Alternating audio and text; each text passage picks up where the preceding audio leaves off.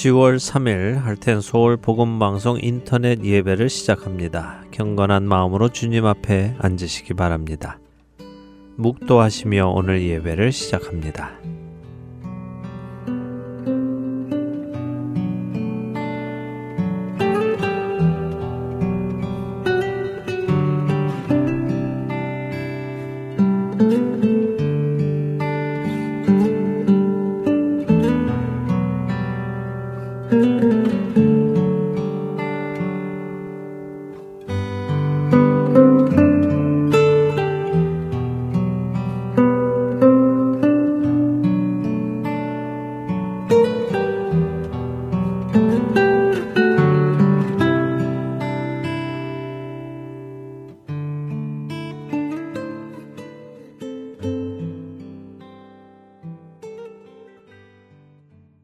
다 함께 찬송하겠습니다. 새 찬송가 40장, 새 찬송가 40장, 통일 찬송가는 43장입니다.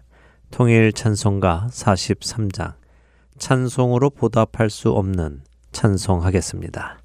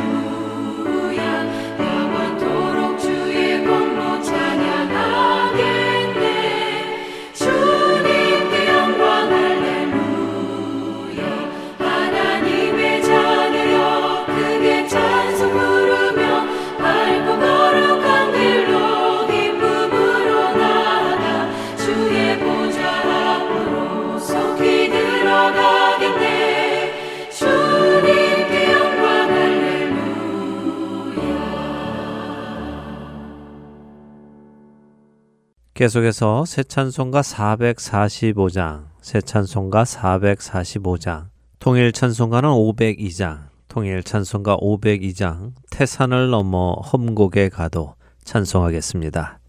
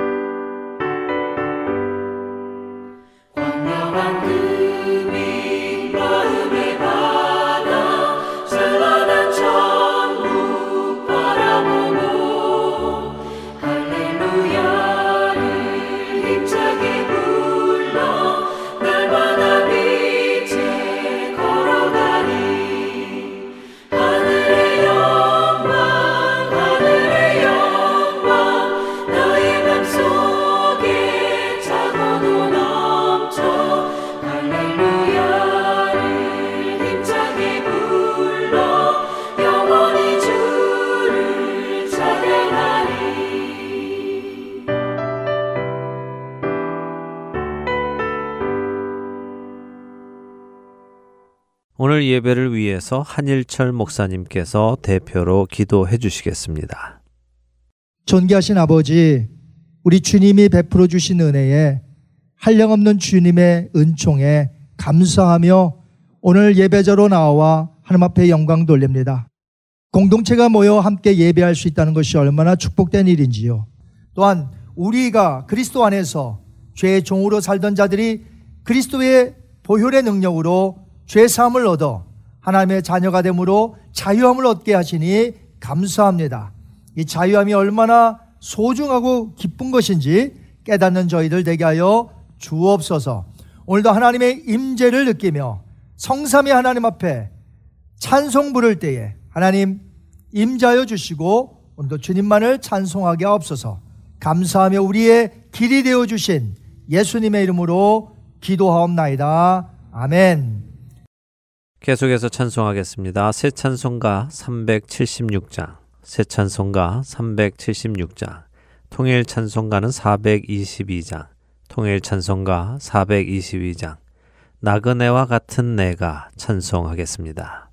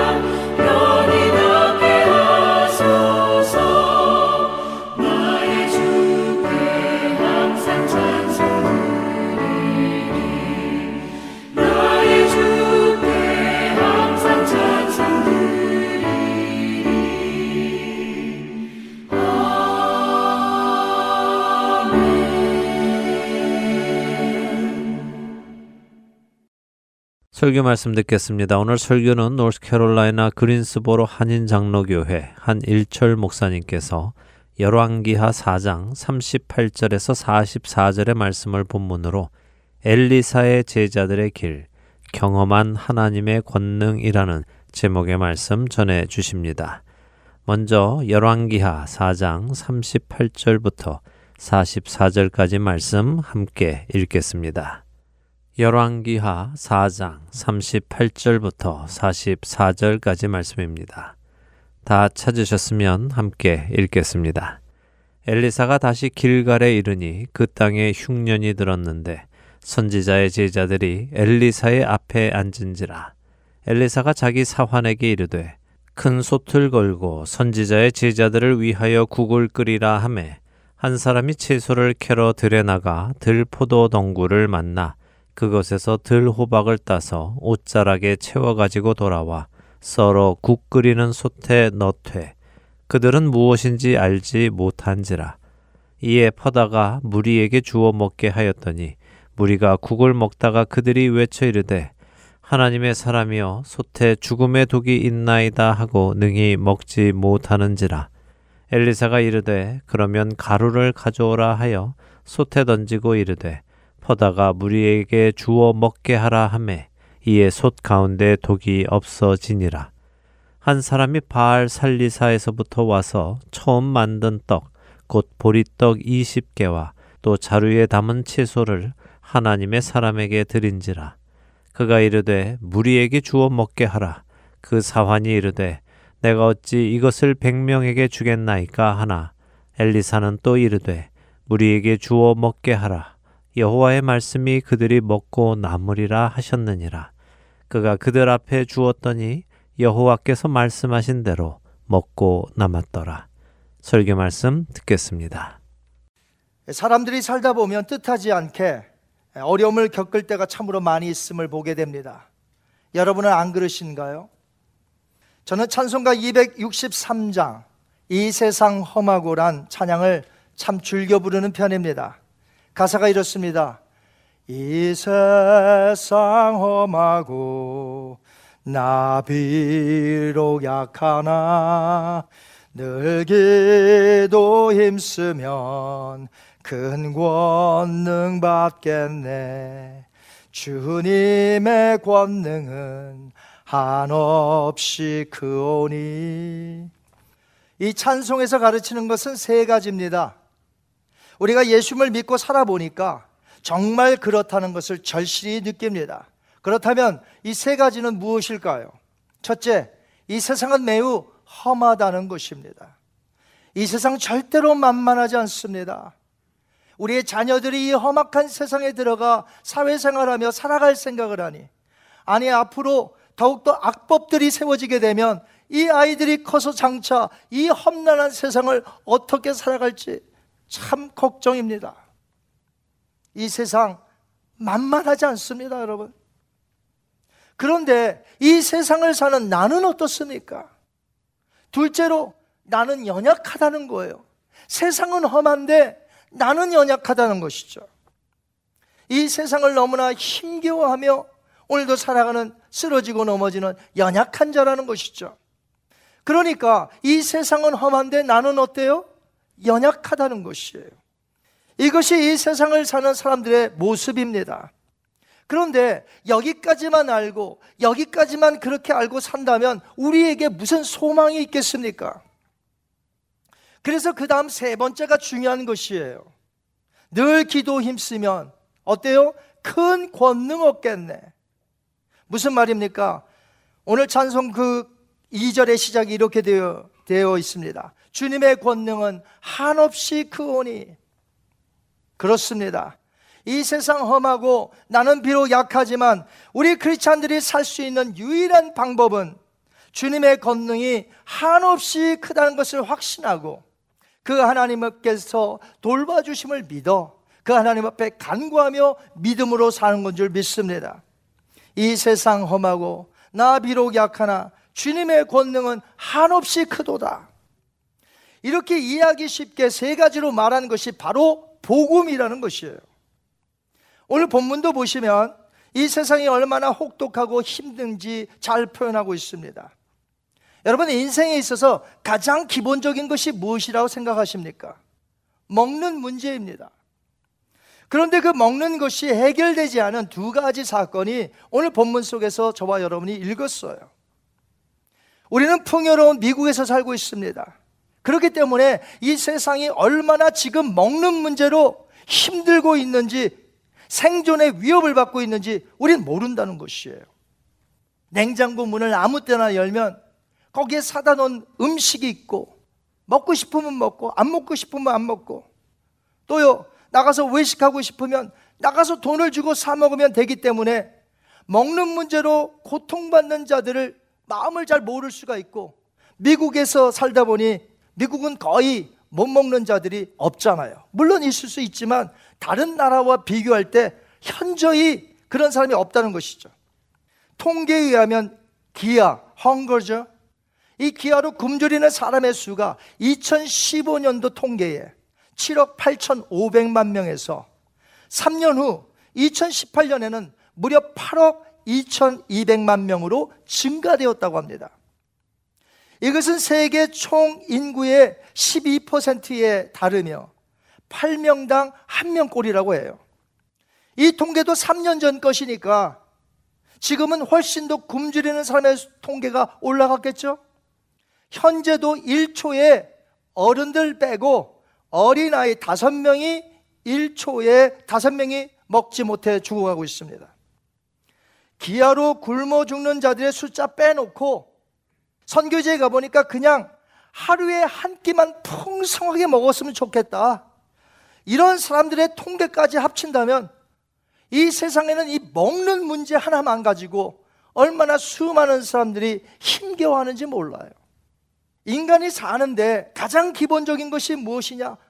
바로 먹는 이 문제인데 이 문제조차도 힘겨워서 살아가는 것이 바로 오늘 이 지구촌 이 시대의 모습이라는 것이죠.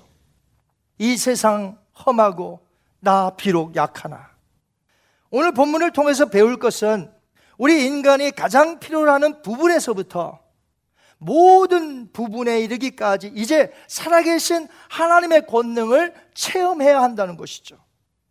오늘 이 예배 시간이 하나님의 그 권능을 체험하는 시간이 되시기를 주님의 이름으로 축원합니다. 오늘 본문을 보시면 엘리사가 길갈이라는 곳에 방문합니다. 그 길갈에는 아마도 그 당시에 선지 학교가 있었던 것 같아요. 오늘날로 말하면 신학교죠. 선지자가 사환을 시켜서 이 선지자 제자들을 위하여 국을 끓이라고 합니다. 그 당시에는 흉년이 크게 들었던 때였어요. 심한 흉년이 계속되다 보니까 먹을 것이 없었던 것이죠. 그래서 선지자가 제자들의 먹을 것에 관심을 둘 수밖에 없어요. 원래는 선지자가 제자들의 그 영적인 도덕적인 수준의 그 영적인 것에 힘써야 되겠지만 지금 당장 먹을 것이 없으니 먹는 거에도 관심을 둘 수밖에 없죠. 선교지에 가보면 선교사님들이 그들의 영적인 것에 관심을 두지만 당장에 지금 먹을 것이 없는데 그들의 먹는 것에도 관심을 둬야 되죠. 그래서 교회마다 SOS 보내서 좀 도와주십시오. 와서 우리를 도우라. 그렇게 편지를 쓰고 요청하는 거 아니겠습니까? 그 당시는 흉년이 크게 들었어요. 심한 흉년이 계속되다 보니 먹을 것이 없습니다. 그래서 이제 국을 끓이라고 했더니 먹을 게 뭐 있어야 국에다 넣죠. 그러니까 어떤 한 사람이 채소를 캐러 들에 나가 보니까 마땅한 게 없어요. 들포도 덩굴에서 열매를 주셨습니다. 그래서 옷자락에다 이렇게 넣고 왔는데 그 열매가 문제였던 것이죠. 이 북한에서 탈출한 탈북자들의 이야기를 들어보면 배급제 다 끊겨지고 먹을 걸 주지 않으니까 알아서들 살아야 돼요. 그러니까 어떻게 합니까? 산에 가서 뭐 보이는 건 다 캐는 거예요. 나무도 잘라서 장작을 삼고 나무 뿌리, 나무 그 껍데기 다 벗겨서 그것으로 먹습니다. 그 이것저것 다 캐서 먹다 보니까 산에 가면 아무것도 없대요. 그러다가 간혹 독 성분이 있는 것인 줄 모르고 그것을 배고파서 먹었다가 큰 탈을 일으키는 경우가 종종 있다고 합니다. 그런데 오늘 본문에도 보면 그 사람이 캐온 열매를 국 끓이는 솥에 넣어서 끓여서 이제 제자들에게 주어 먹게 했는데 그만 그 구간에 독성분이 있는 것이에요. 이 독성분이 있는 열매인 줄 모르고 넣었다가 제자들이 먹고 전부 복통과 구역질이 난 것입니다. 아마도 더 계속해서 그것을 많이 먹었다가는 사망자가 속출했는지도 몰라요. 이 먹던 무리들이 엘리사에게 외칩니다. 하나님의 사람이요. 소태 죽음의 독이 있나이다. 엘리사는 급히 가루를 가져오라고 합니다. 그래서 그, 그 가루를 그 솥에 넣습니다. 그러니까 이제 독 성분이 사라지고 제자들에게 주워 먹겠더니 이제는 맛있게 먹었다는 첫 번째 이야기입니다. 두 번째 내용도 역시 먹는 이야기입니다. 첫째, 두 번째 다 먹는 이야기예요. 어떤 사람이 엘리사에게 처음으로 만든 떡, 보리떡 20개와 한 자루에 여러 그 채소들을 담아서 이제 엘리사에게 가지고 와서 드립니다. 그러니까 엘리사가 사원에게 시킵니다. 제자들에게 나누어 주어 먹게 하라. 사화는 그 말을 듣고 의심해요. 그리고 엘리사를 쳐다보며 아니 어떻게 이렇게 적은 분량의 보리떡 20개와 약간의 채소들로 건정한 사람 100명을 먹일 수가 있겠습니까?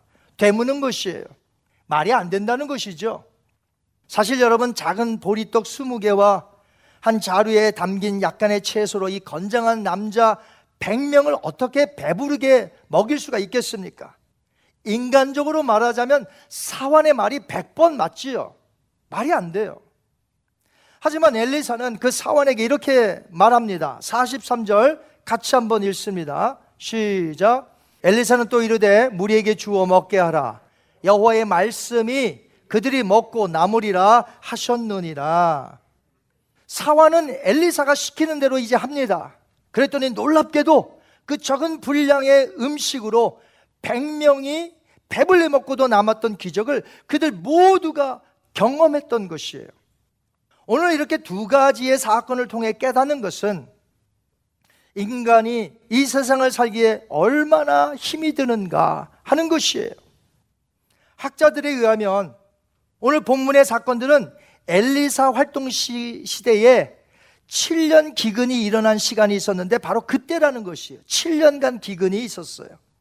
원래 이 세상은 어떻습니까? 하나님께서 만드신 이 세상은 정말 풍요롭고 아름다운 세상이었죠. 과일이 풍성해서 아무 때나 먹고 싶으면 따먹고 먹고 싶은 대로 먹으며 행복하게 살았던 곳이 바로 에덴 동산이었으며 천국과 같은 곳이었습니다. 하지만 하나님께 대한 인간의 불순종의 죄로 인해서 이 땅은 저주를 받았습니다. 땅이 저주를 받았기 때문에 이 세상은 자주 흉년이 들게 되는 거예요. 곡식을 내지 않아요. 흉년이 들어서. 그러니까 인간은 가장 기초적인 것, 먹어야 사는데, 이 먹는 문제로 고통을 받고 있는 것입니다. 하지만 여러분, 단지 흉년으로만 먹지 못하던가요? 아니죠. 오늘날 자연 재난의 종류가 얼마나 많고 또 얼마나 무섭습니까? 태풍, 지진, 폭우로 인한 홍수, 무더위로 인한 가뭄, 산불, 화산 폭발, 쓰나미, 회오리 바람, 한파, 전염병 등등 이 자연 재해가 세계 곳곳에서 일어나고 있습니다. 그런 자연 재난으로 인해서 살기가 무척 힘들어졌죠. 먹을 것이 더 없어졌다는 것이에요. 그런데 그것으로 끝나느냐? 끝나지 않습니다. 이런 자연 재해들은 사람들로 하여금 어떤 마음을 갖게 하죠? 사회적 불안에 떨게 합니다. 그리고 심리적 상태는요, 사회의 폭동을 일으킵니다. 상점에 들어가 약탈을 하게 되죠. 이런 것들로 이어진다는 거죠. 정말 이 세상은 험하다고 말할 수가 있어요. 자연 피해로 사람들이 죽어가고, 먹지 못해 죽어가고, 사람들은 이처럼 이 세상을 살면서 연약하게 짝이 없다는 것입니다. 찬송가의 가사처럼 이 세상 험하고 나는 약할 뿐입니다. 정말 절실히 느낀다는 것이죠. 그러나 오늘 본문을 통해서 우리 주님의 권능이 한없이 크다는 것을 배우게 됩니다. 이것이 인간에게 주어진 소망이요, 복음이라는 것이죠. 무서운 사망의 권세 앞에서 신음하는 인간들에게 예수님 직접 찾아오셔서 그 죽음의 권세를 깨뜨리시고 십자가에서 죽으시고 부활하신 그 능력의 주님, 그분으로 인하여 우리 모든 이들이 두려워하는 사망 권세를 이기게 되었다는 것이죠. 그리고 믿는 자들에게 영생의 소망, 천국의 소망을 허락해 주셨습니다. 인간이 할 수 없는 그것, 그것을 하나님이 하실 수 있다는 것이죠. 그 전능하신 하나님이 바로 우리 하나님이며 그분은 지금도 이 험난한 세상에서 우리를 도와주고 계십니다. 여러분 믿으세요? 그 하나님이 만약에 남의 하나님이다. 내 하나님은 아니다. 이거 얼마나 슬픈 일입니까? 그 하나님이 나의 하나님이 되어야 하겠다는 것이죠. 그 전능하신 하나님이 나의 하나님이며 나를 오늘 도와주신다는 것이죠. 그런데 이 사실을 믿는 자조차도 이따금씩 잊어버리고 산다는 거예요. 아, 그분이 나를 도와주시는 능력의 하나님이야. 어, 이걸 잊어버리고 산다는 거죠. 여러분, 많은 경우가 어떻습니까?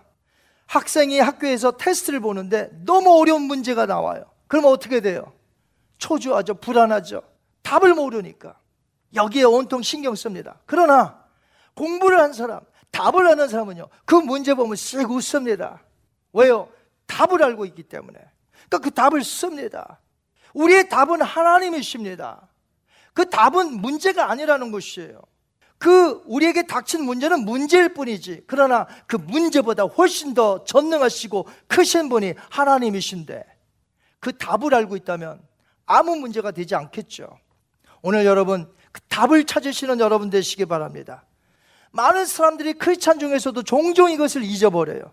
그래서 크리스찬임에도 불구하고 믿음이 인도를 하면서도 두려워하고 불안해하고 어찌할 바를 모른다는 것이죠. 그래서 하나님은 이사야 선지자를 통해서 하나님의 능력, 하나님의 권능에 대해서 잊지 않도록 이렇게 말씀하셨습니다. 우리 한번 이사에서 40장 27절에서 31절 계속해서 같이 읽습니다. 시작. 그의 권세가 크고 그의 능력이 강함으로 하나도 빠짐이 없느니라.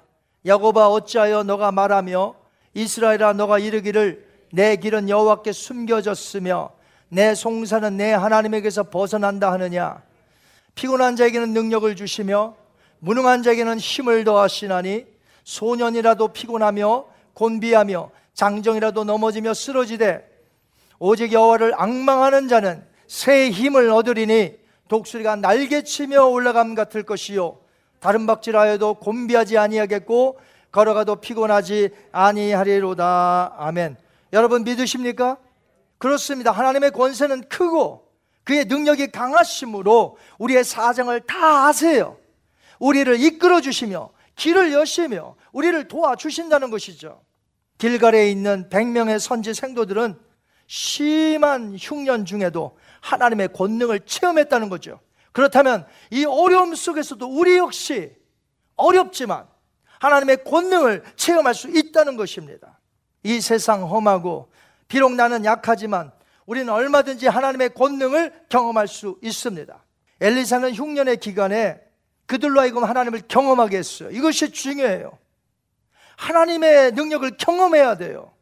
여러분, 예수님을 내가 믿는다 하지만 하나님의 능력을 경험했습니까? 경험하시면서 예배 드리시고 신앙생활 하시나요? 아니면 이름만 크리스찬이에요. 이름만. 그래서는 안 되죠. 하나님의 능력을 경험했는가? 이것이 중요하다는 것이죠. 솥에 가루를 넣었었던 것은 가루 자체에 어떤 해독 성분이 있었던 것이 아닙니다. 만약에 그렇다면 그 가루가 좋은 것이죠. 하나님께 찬양 돌리겠어요?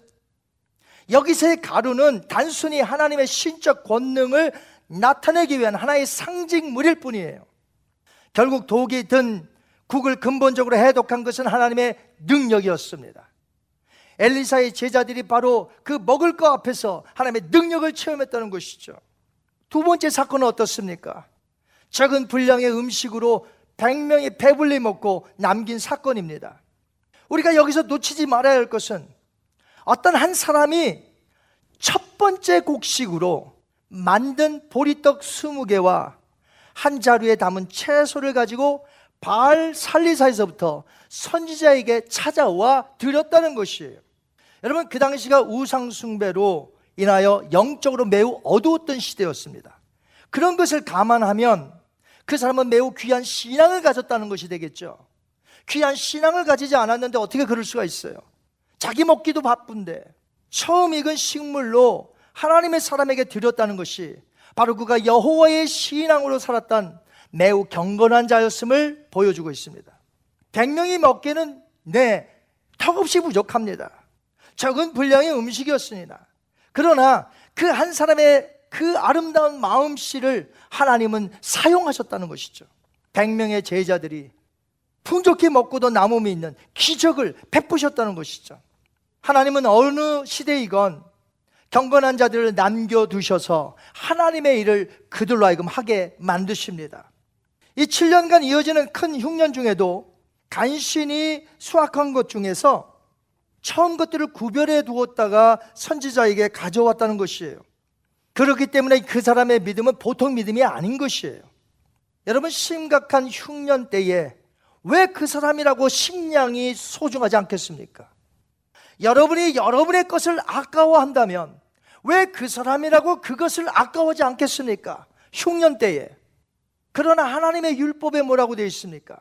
하나님의 말씀에 뭐라고 되어 있습니까? 어려운 사람을 보면 뭐라고 되어 있나요? 못 본 채 하라고 되어 있나요? 나 잘 먹고 잘 살라고 되어 있나요? 아니잖아요. 하나님의 율법에 보면 모든 곡식의 첫 소사는 여호와께 바치도록 되어 있습니다. 그렇기 때문에 하나님의 일을 전념하는 제사장이나 선지자에게 그 먹을 양식을 첫 곡식을 기꺼이 멀리서부터 가지고 와서 드렸던 것이죠. 자기의 것인 줄 알아 자기만을 위하여 사용하는 자들을 하나님 결코 사용하지 않으십니다. 하나님의 말씀에 따라 순종하는 자들, 그런 사람들을 사용하시며 그것으로 놀랍게 하나님께서 역사를 일으키신다는 것이죠. 적더라도 하나님의 손에 들려진다면 놀라운 역사가 일어난다는 거예요.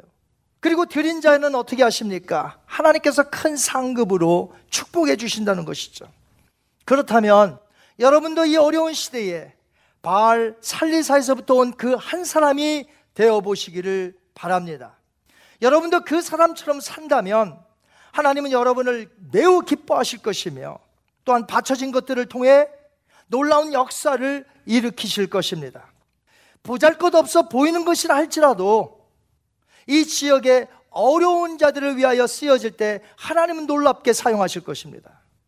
또한 보잘 것 없어 보이는 것이라 할지라도 저 멀리 선교지의 어려운 자들을 위해 내가 동참하여 드려진다면 하나님은 그것으로 엄청난 일들을 행하실 줄 믿습니다. 그리고 여러분에게는요, 말할 수 없는 축복을 주시겠죠.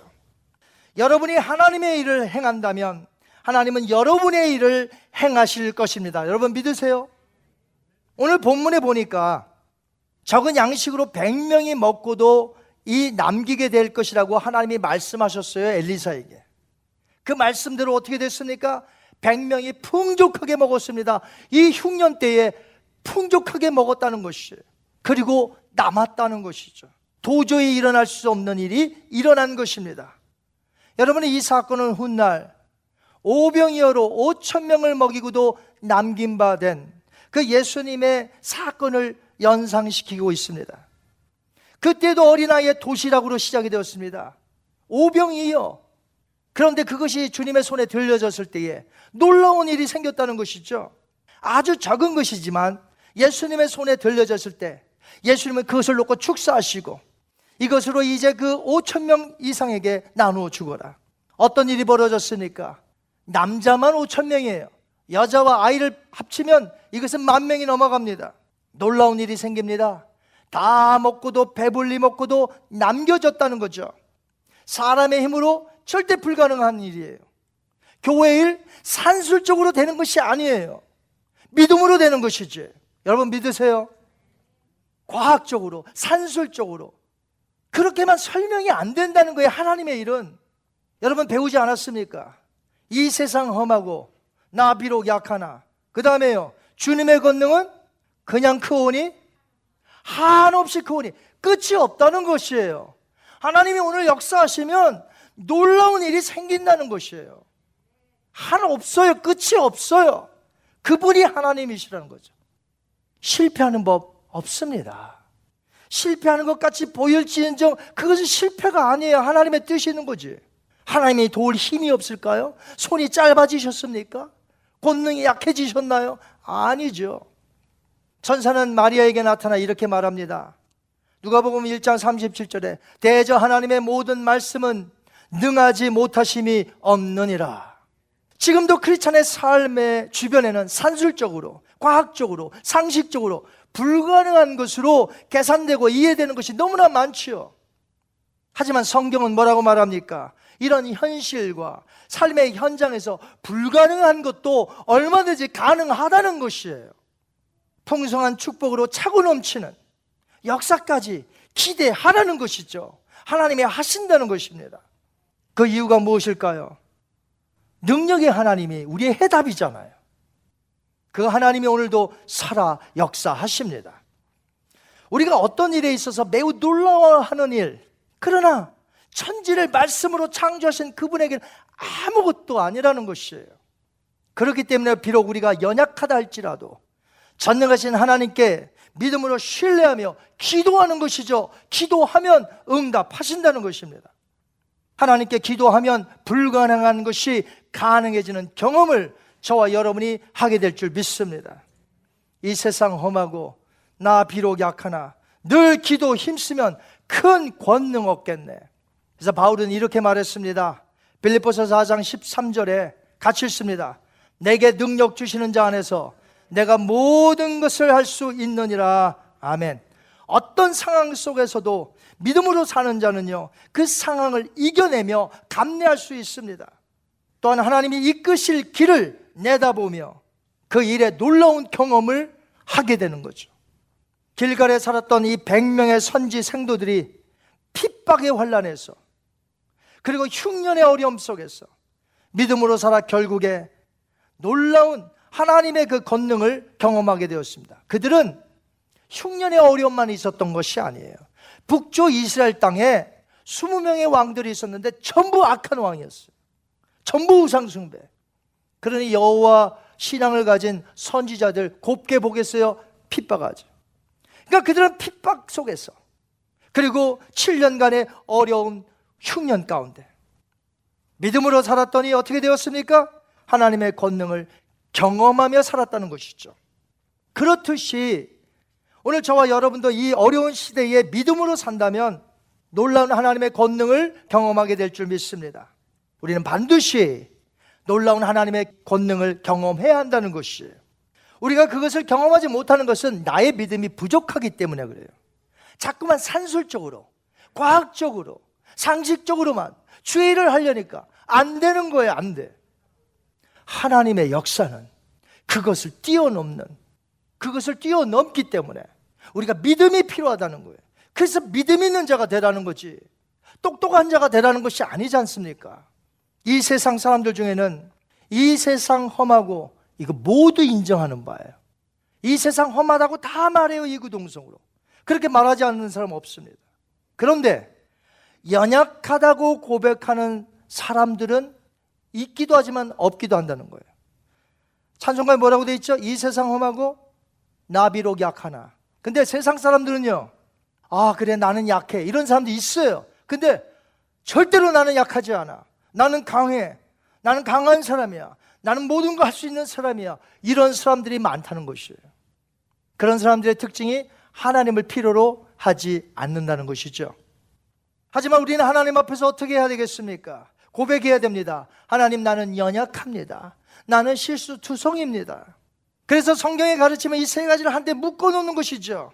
이 세상 험하고 나 비록 약하나 주님의 권능은 한없네. 이것이 복음이라는 것이에요. 자, 이 세상이 험해서 살기 힘들고 먹을 것조차 없는 이제 그 헝거, 기아에 속한 자들에게 우리가 크리스찬으로서 어떻게 해야 합니까? 나누어야 하겠죠. 이제 나누시며 사는 여러분 되시기 바랍니다. 나의 손에 들린 것이 그 사람들의 손에도 들려지기를 바랍니다. 또한 이 세상이 험하여 나는 매우 약함을 깨닫는 것 중요해요. 우리는요, 강하지 않습니다. 강한 척 해서도 안 됩니다. 우리는 모두 죄인입니다. 우리 모두는 십자가가 필요합니다. 도움이 필요한 자들이라는 것이죠. 이런 고백을 날마다 하시기 바랍니다. 이런 글이 있어요. 당신이 연약해서 참 다행입니다. 왜냐하면 하나님을 의지할 수 있기 때문입니다. 당신이 연약해서 참 다행입니다. 하나님의 능력을 체험할 수 있기 때문입니다. 당신이 연약해서 참 다행입니다. 이제 하나님이 일하실 때이기 때문입니다. 당신이 연약해서 참 다행입니다. 당신을 돕는 좋은 사람들을 만날 수 있기 때문입니다. 그렇습니다, 여러분. 성경에 보면 로마서 8장 26절에 성령도 우리의 연약함을 도우시나니 우리가 마땅히 기도할 바를 알지 못하나 오직 성령이 말할 수 없는 탄식으로 우리를 위하여 친히 간구하신다고 성경은 기록되어 있습니다. 우리들이 연약한 존재임을 시인해야 한다는 것이죠. 그리고 무엇보다도 중요한 것이 강하신 능력의 주님을 믿어야 한다는 것입니다. 믿고 따라야 한다는 것이죠. 여러분 이 세 가지를 인정하시나요? 이 세 가지를 고백하십니까? 그렇다면 여러분 오늘 믿음으로 사는 분들입니다. 여러분 하나님의 권능을 오늘이라도 경험하실 수 있는 분들이에요. 아니 이미 말씀을 듣는 중에 하나님의 놀라운 경험, 하나님의 임재를 오늘 경험하시는 분이 있을 줄 알아요. 원하기는 우리의 남은 여생, 이 세상 험하고 나 비록 연약하지만 하나님의 권능 한없이 크시니 기도하면 큰 권능 받겠네. 기도하는 여러분 그리고 앞으로 믿음으로 살아 하나님의 영광을 드높이는 여러분 되시기를 주님의 이름으로 축원합니다.